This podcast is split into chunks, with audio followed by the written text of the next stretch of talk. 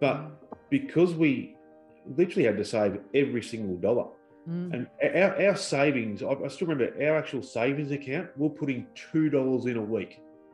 That's all we could afford to save. But we knew we had to save. But it created really good habits for us. That's awesome. When the income increased, the savings increased. Mm. And you, you have to sacrifice. If you're not willing to sacrifice, you're going to pay for it down the track. You're listening to Property Investor Tales Stories from the Front Yard. Here's your host, Tabitha Bright. Hello and welcome to Property Investor Tales, stories from the front yard, where I get to speak to property investors from around Australia about their investing journey. My name's Tabitha Bright, and I'm the head of coaching here at Positive Real Estate, where we help people build wealth through property. With over 8,000 clients across Australia and New Zealand, there are some incredible stories to tell, which hopefully make your investing journey that little bit easier and will inspire you along the way. So, my guest today is one of our newer coaching team, Adam Salmon, and we discuss how Adam dealt with unexpected parenthood and then what it resulted in to him getting creative to change his family's prospects and getting into the property market with his first joint venture. And lastly, his biggest lesson around trading and flipping property as a builder developer. So enjoy this conversation with Adam. Hey everyone, uh, welcome to the podcast. So today I have with me Adam Salmon. Adam is our newest member to join the coaching team, and he comes from a background of uh, construction and building. So he's bringing a, a wealth of knowledge in that space um, to really fill out uh, the team's expertise, which is super exciting. So I thought, as a bit of an intro to Adam, I would interview him for today's podcast. Uh, he's uh, obviously new to the team, and I've been able to provide a bit of leverage under the guise of, oh, everyone does it, Adam, so don't stress. So uh, Adam's had his arm twisted uh, to feature today in my latest victim for the podcast. So, uh, Adam, awesome to have you. Uh, thanks so much for being here. No worries, Tab. Thank you for having me. Fantastic. And Adam, you were originally a Victorian lad, and now you're up in Newcastle, calling yourself a Novocastrian. Is that correct? No, I'm still a Victorian, Tab. Uh, I live I live in Newcastle. I really enjoy Newcastle, but I'm still a Victorian. Huh, that's like me. I live and love Australia, but I will always forever be a Kiwi. It's uh, it's funny, isn't it, how we have our identity attached to. Yeah, yeah, I, I, I still call myself a country boy. I'm actually from um, country Victoria, down right down the bottom near near Wilson's Promontory, a place called Leongatha. Oh, Leongatha is beautiful. We used to have um, a beach house down Venus Bay Way. Gorgeous. Uh, yeah, yeah, it was beautiful. Um, I liked it because it was raw. It hadn't been sort of overly baked by um, by people looking for a place on the coast. It was, you know, still uh, what we call metal roads in New Zealand, but uh, gravel roads. Yes, Yeah, and I um, think it's um, changed a bit now. oh, has it? Yeah. Yeah. The last ten years, it's really kicked on. Uh, Still beautiful. I should have kept it a bit longer. Oh yeah. might have seen might have seen that growth in the end. Um, alrighty, so just want to talk a little bit about some of the stuff you've done with your investing. You've been very successful with your investing over the years. It's afforded you some choices. Um, one of the choices was to come and uh, essentially start a new career coaching in investing. Um, so take me back a number of years. What put you on the journey of investing in property? Because um, you had a bit of a shock at a young age. Tell me a little bit about that. Uh, yeah, a little bit of a shock. I, I was um, living the life of a typical early 20s uh, young man who lived with his good mate, partied, played footy, just enjoying life, and um, never really thought much about the future or thought Yep. much past the next pay packet, really. But um, and then uh, my then girlfriend, now wife, rang me when I was driving home from footy training one night. I had the, the big the big brick phone, and she rang me, and um, all I got before it dropped out was I'm effing pregnant. then it dropped out, and then it wasn't for about another hour later I could actually find a phone booth to call her. And okay. yeah, yeah, it was literally um, the phone booth outside a petrol station. I was in country Victoria, and um, I, I, I literally um, got to a point right then and there, and went, well, yeah, I've got a child coming. I better pull my socks up and do something about it. So, um, I, I, suppose it sort of started there, um, but oh. it, actual uh, property didn't start for a few years after that. After we sort of, yeah.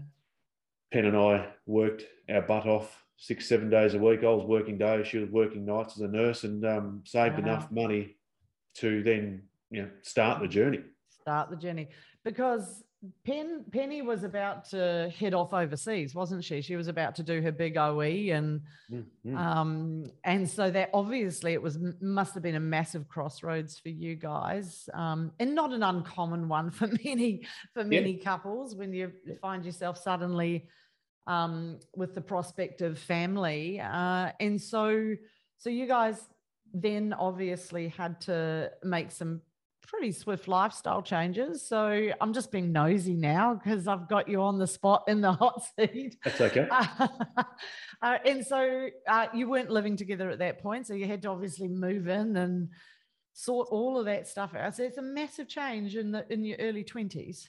Oh, absolutely. Absolutely. And um, yeah, so I was I was batching with a good mate and living like a real good life as a young batcher and Pen was living with her sister and as as you said she was I think it was the, the doctor's one door, then she was going to the travel agent the next door, but she came out of the doctor's and went, okay, well, that's won't need to go to the travel agent anymore. So, um, and then we find ourselves living in a you know, shitty little two bedroom apartment with a little baby girl, Molly, and um, yeah, it was head down, bum up. Really, from there, we sort of thought, well, if we're going to make this work, we've got to work hard. We've got to save our money and yeah. we really learnt how to save money. We've never had a credit card ever, and we just we just if we couldn't afford it, we didn't buy it. Um, yep. right. We went down to the local um, you know, op shop and bought a washing machine, the double tub washing machine. We had to wash here, we had to put another one to spin, and you know it was it was really quite tough, but it, it taught us some damn good lessons. Yeah, I bet. I bet. And um, and so, how old's Molly now? 23. 23. Okay. All righty. And um and you and went engaged. on this hey? And engaged. Oh, and engaged. Oh, that's lovely. Oh, look at your smile. That's fantastic. Yeah, and you yeah. like the fella, don't you? I can tell from your smile. apart from he's a Kiwi, he's a lovely kid. Very cool. uh, um, all right. Um, so then I guess tell me about you saved your money and did you buy your own home? Did you buy an investment? What did you do with your deposit? Because that was hard come by. It, it was baby. hard to come by.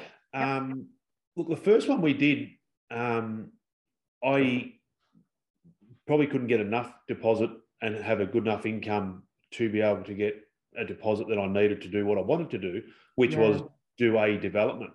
Um, and at that time, it was in Glen Waverley area. the the dual locks really hadn't kicked off at that stage there, um, and I, I, did the sums on it. I did my own feasibility studies on a number of properties and worked out this actually stacks up really quite well. But I yeah. then worked out I'm not going to be able to fund that myself. So yeah. I found, um, not found, I, I knew a, a, old family friend who was a businessman who I approached and put a proposal forward to him. And he said, Yep, I'm happy to go in with you. Um, however, huh. wasn't, what wasn't until about 15 or 20 of these proposals, feasibility studies I put in, in front of him. And then he went, Yep, that's a good one. Let's have a look at that one there. So right. he and I went through the whole process, uh, bought it at auction. Um, I think it was 350 odd thousand dollars, which was a lot of money. But you look back now, that property is probably, as it was, probably worth one and a half million dollars for the land. Um, and then, yeah, then I, then I did. I'm an ex. I, I, trained as an architectural draftsman, so I did the design documentation, did the DA. Ah, okay, um, so you got that behind you as well. yeah, yeah. I studied that when I first left high school. Um, Interesting. I didn't know that. yeah, yeah. Then from there, I um I did the carpentry works because I'm I'm a carpenter. Yeah. Um, and did the the building works, build works for the whole thing. Did it as an owner builder because I didn't have my, my builder's license at that time. Yeah. Um, and got to the end of it, sold it, and split the profits, and uh, that gave me a good little sort of nest egg to be able to then go out by myself and do my own thing. It was good. Yeah, that's pretty. That's pretty awesome. Um, and when you say dual lock, because sometimes there's language that people use and it can mean different things to different people. So I'm guessing what you mean by that is two on a block or something. That's that correct. What you yeah, mean? It, it was one behind the other, which you also refer to as a battle axe type of block. Yep, great. Okay, fantastic. So the battle axe subdivision. Sometimes when we're talking about dual lock, um, uh, we use it in terms of apartments where there's a, a door that you can, um, you might have two apartments side by side and you make it dual lock. Yeah. So, just so we're clear for anyone listening to today's podcast, so um, so the old Battle Axe subdivision, uh, yes, it's certainly gained popularity, but it, it's funny because there are certain strategies that take people a while to click onto. They are first often taken up by people with not insider knowledge, like builders, like um, you know people that have done development before. Strata titling blocks of units is another one of those strategies that was very popular probably 10 15 20 years ago but then the opportunity went out of the market when everybody kind of jumped on the bandwagon so to speak. And certainly like to get a, um, a subdivision to stack up in glen waverley today is pretty tricky right? Because everyone's paying the the for the profit before they've even done the done the work yeah yeah, and, and I think if you were to buy buy now a, a parcel of land that's got a house in it, and to hold that parcel of land to get the appreciation of the land, then you develop. That's probably the only really way it yeah could work. yeah Um, buy, buying, developing, and selling just just doesn't stack up. no not it's interesting isn't it not anymore um alrighty so so that was your first sort of foray into um into investing and how did that go it obviously well i don't want to say it obviously went well but i'm assuming it went well yeah It went, there was a it was a bit of a bumpy ride. It definitely didn't go smooth. It was really my first. It was definitely my first larger build to scale. yeah Um, the first, you built it yeah, I would because the other guy, Frank, he had the um, he had the owner, owner, he owned the property himself. He had to be the owner builder. I was I was the builder essentially. I, I managed it and wow managed it and did the the carpentry works. Yep. And uh, you said it was a bit bumpy. Tell me about that. We like bumps. We would like to I- hear about bumps. We don't I think like to more- experience them. I think more bumpy given lack of experience, lack of knowledge about what to do next. Um, you look at the DA process and okay, I've got a I've got a design here, I've got plans here, submit those to the council. Oh, actually, I need to get uh, um, engineers to do the sewerage report and design, and I need to get a survey to do this and this and this, and it was sort of right. or sort of to them and back to me, and back to me. So the DA took probably about three months longer, four months longer by memory than what it probably could have taken purely because of my inexperience. But um, we had a, the flexibility and a bit of time up our sleeves, so it wasn't too bad. It was it, was a damn good lesson though.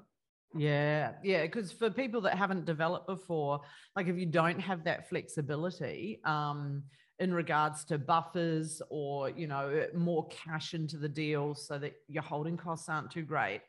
Yeah. When something can take you know four months, six months, twelve months longer than you, than you anticipate, your holding costs start chewing into your profit margin, um, and it's really easy for um, these small developments to go sideways pretty fast um, from chewing up a profit perspective um, if it's not managed well. So obviously there was a steep learning curve and you had the stability of a finance partner that um, that gave you that little bit of flexibility and had a bit of faith in you, which is lovely.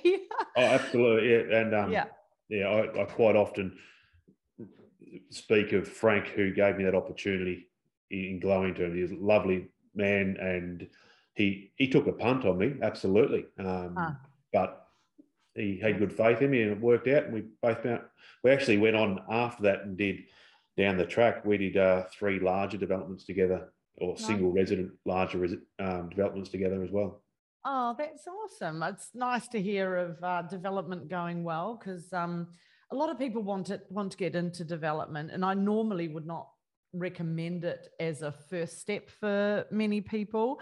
Uh, I mean, unless I always say a caveat around that, unless you have specific skills, like you had the skills that you were a drafts person, you were um, also a builder by trade, so you had um, a lot of the skills and understanding that a, a, novice investor may not have. And even so, it was a journey and a process that you had to learn, you know, through the school of hard knocks a bit. Um, mm. yeah, and when you're pl- when you're uh, learning with somebody else's money too, like if that had gone sideways for you, um, then there is the added pressure of learning with somebody else's money, which is a freaking tough conversation. absolutely, absolutely. I, I, was fortunate that in my carpentry training, I'd done 12 months estimating and project administration with a company that I was doing an apprenticeship with. So I was able to bring that, I suppose, security for Frank that here's all the figures, they're all yeah. firm, here's all the contracts, everything's contracted so I had a I had a good understanding of what to do. i had done it for other people, bits and pieces for other people, but to do it all as one was probably the biggest challenge. But I I, I don't know how people who are untrained and uneducated in this take these sort of things on. It's it's yeah, you need. Well, it's often a disaster. yeah, yeah, absolutely. Yeah. yeah. And I think, um, and you know, I say to anyone that's wanting to develop, I always ask them why. What are they wanting to get out of it? Um, what is their skill set and what cash have they got? Because, um, you know, you do need decent buffers. You need at least a 20% um, contingency, is the rule that I usually have for clients. Um, and so, what happened next then? So, you did the deal with Frank, it worked out well. So both of you walked away. You on sold those developments. Yep, yep. that was the deal at the start. Selling yep. them straight away. Sold them for a, a record price at the time for five hundred and fifty thousand dollars. and what would they be worth today? Oh, I reckon one and a half comfortably.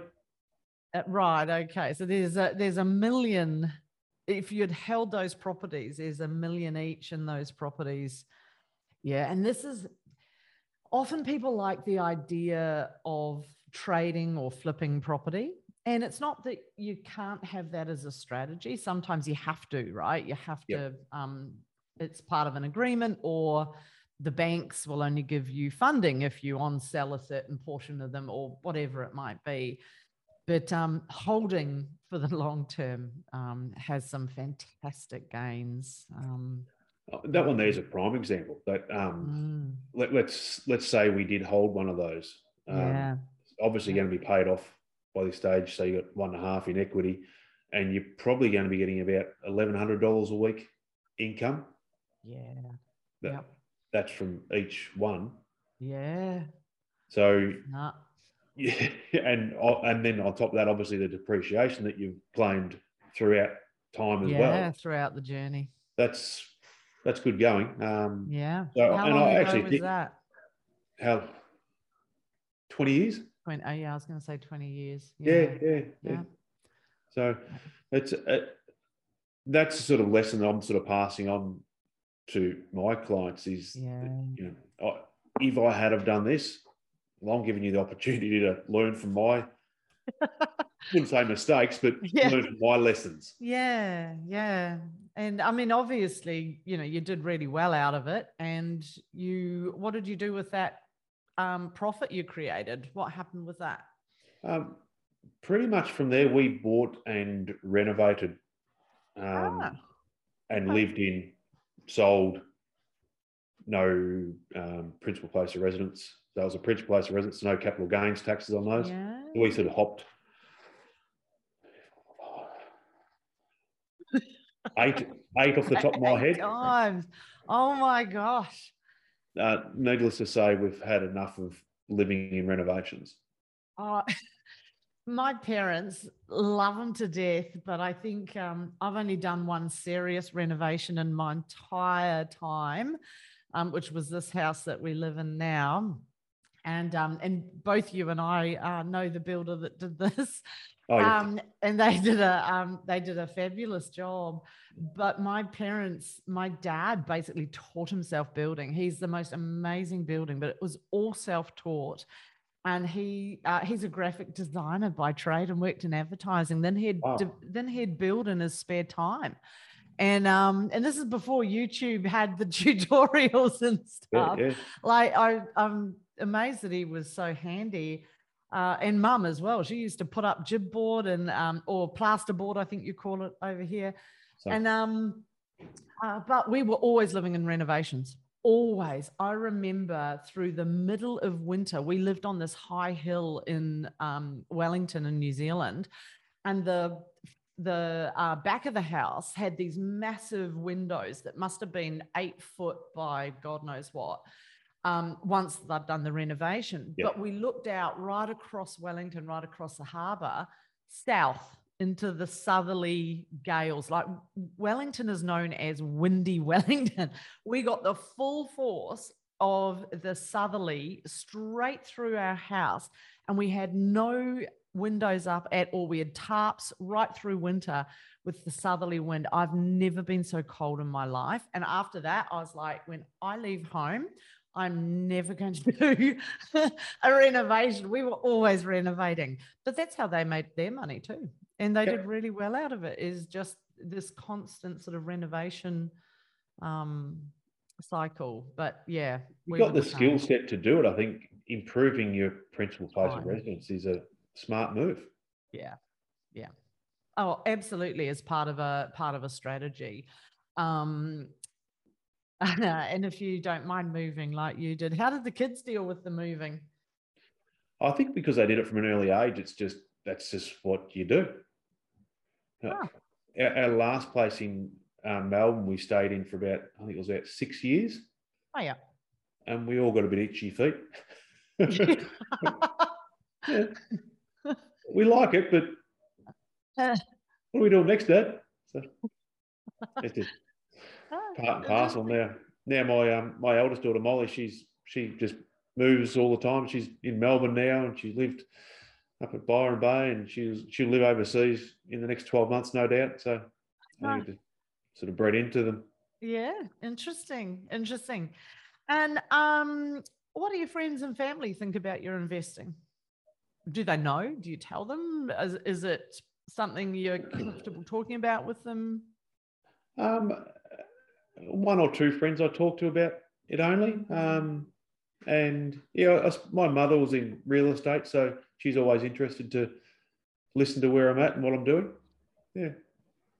Hmm. How was she in real estate? What did she do? Um, she sold. She was a real estate agent in Leon Leongatha, and then they Oh, moved to. then they moved to Melbourne, and um, I'll, I'll leave out the person that she worked with. They were um, a, bit a bit dodgy, as it, turned out. A lot of people invested with these these people, Oh, and Mum was one of those, and she lost a bit of money, I think, through that. But oh, um, that's rough. yeah, it was. He was a good salesman, this guy, and uh, I think Ah. she, she bought it. But uh, she's she did well for herself after that. Though she picked herself up and bought a couple of properties, and we did a development. Her and I did one together in Oh, yeah? Mornington. Yeah? we did a, a six townhouse development in Mornington. That that went well. Good. Did you keep any of those? Uh, kept one. Yeah. Ah, good, good, good. Important. Yes. And so, what would you say to somebody watching this that is really keen to start investing, but maybe is nervous about it, um, concerned about it? What would you say? What would your advice to be to somebody starting out brand new? Um, I think what I have been, particularly early days, was um, we talked about gambling versus investing, and I was probably more the gambler in that. Yeah, I, I, Yeah. I thought I knew what I was talking about, and it stacked up on the back of a napkin, and you know these my feasibility study that I did stacked up. But I, I really didn't do the, the the full due diligence that I think is required to to be um, successful. Yeah. And I think if I was better educated. I would have done better than what I did. Yeah.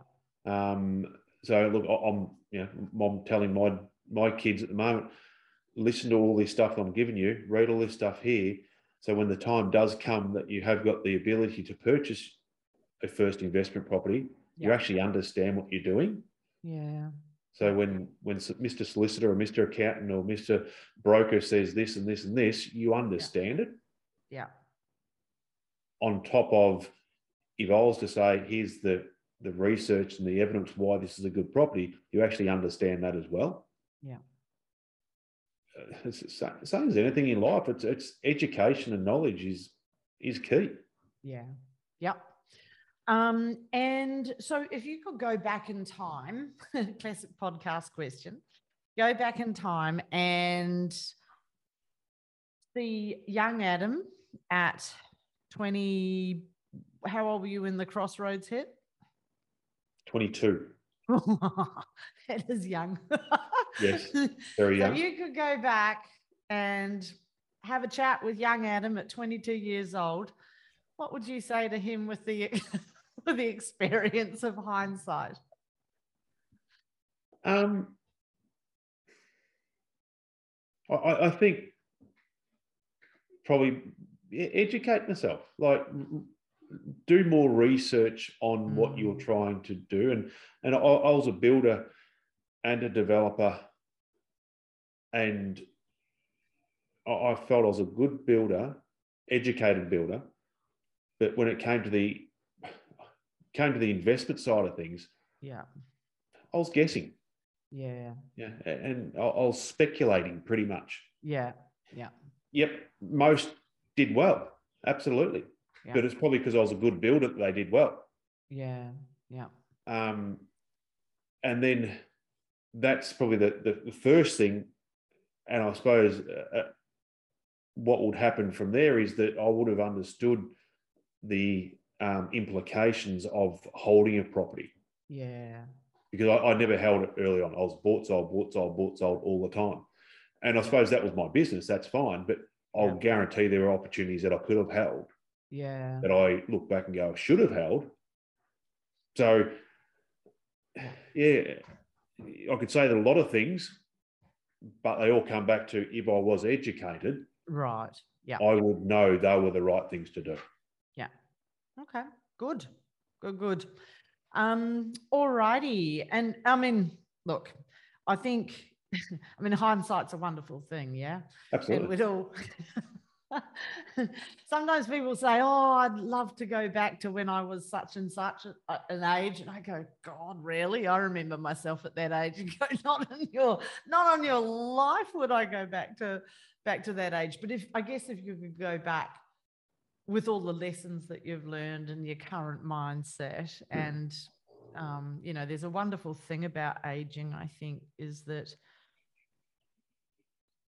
you just eh, you i know it's a cliche but you do find certainty within yourself as to who you are and i don't think you have that when you're young Yeah. and um, that uncertainty when you're not sure when you're younger at least this was my experience is not something i'd ever want to go back to um, but i think this thing around the education um, certainly helps you build some of that that self-esteem and certainty some stuff you can only learn i think by hard knocks Yep. I, i'm a Yeah, yep, Yeah.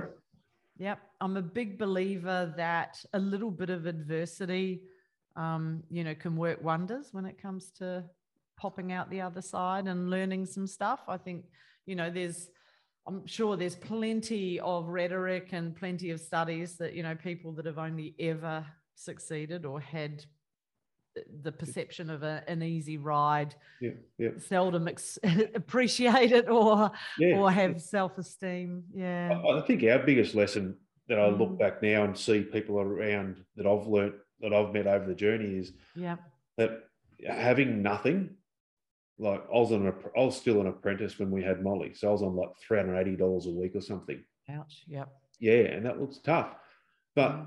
because we literally had to save every single dollar, Mm. and our, our savings, I, I still remember our actual savings account, we're putting two dollars in a week.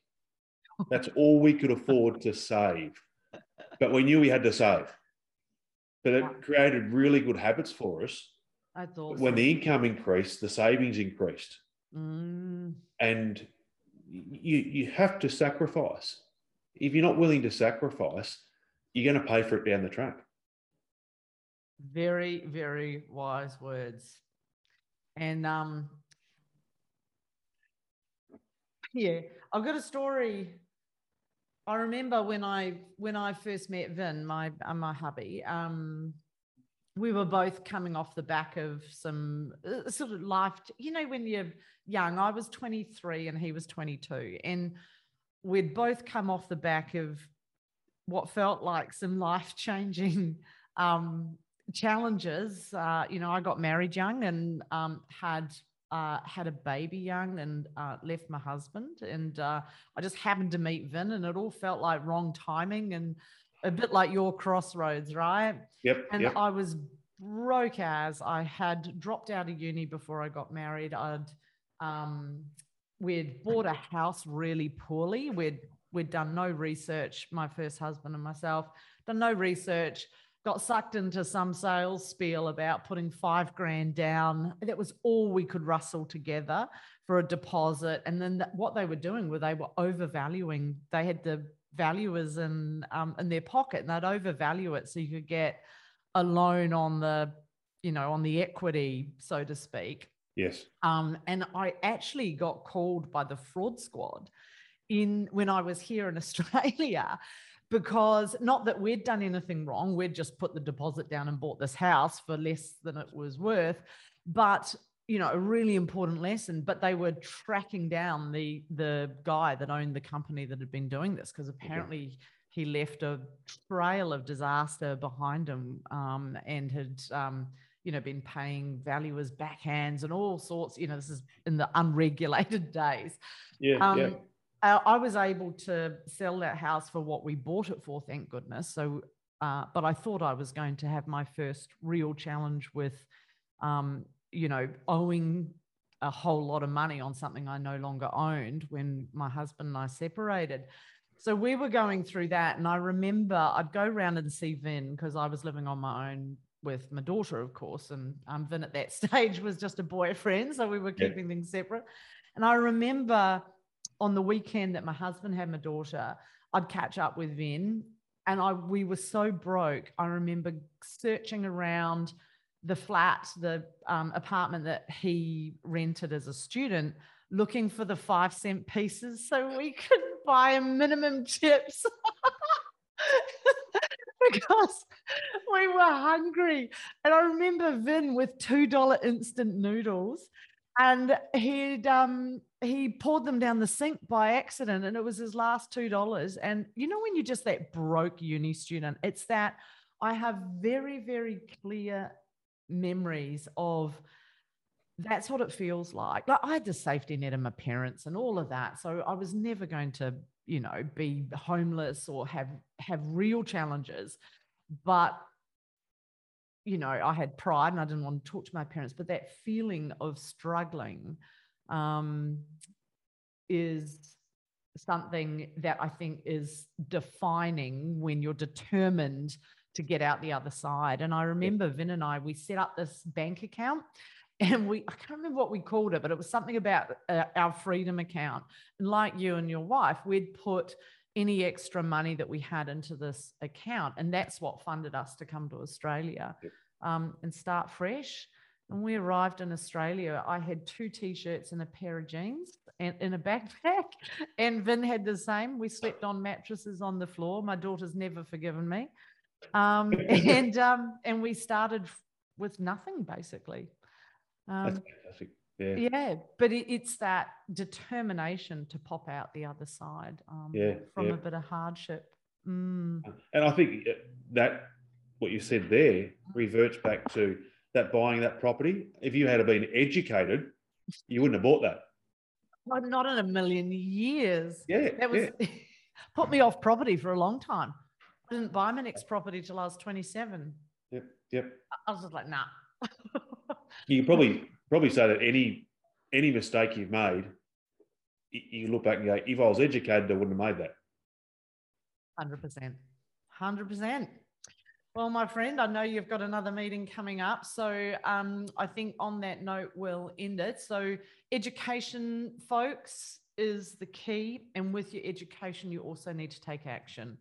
Um, so just make sure that whether you're part of positive real estate or you're looking for coaching, guidance, mentoring, education, make sure that you are empowered to take action in a um, safe, considered, measured way um, in order to get some fantastic results and that you've got plenty of support and people to ask questions. Awesome. So, big thank you to Adam uh, for sharing your story. Thank you, Kat. And- Lovely chatting. My pleasure. And I'll see you around the traps. Bye. Bye. Hey, thanks for listening to Property Investor Tales. Remember to subscribe so you get notified every time a new episode drops. As you can guess, I love hearing people's property investor tales. So if you'd like to share yours, then please get in touch with me via email at propertyinvestortales at positivementor.com.au. We would also love your feedback and I would appreciate a five star review over on Apple Podcasts or Spotify. Remember, you can watch all of these podcasts over on YouTube at Positive Mentor or at positivementor.com.au. Until then, take care, happy investing, and bye for now.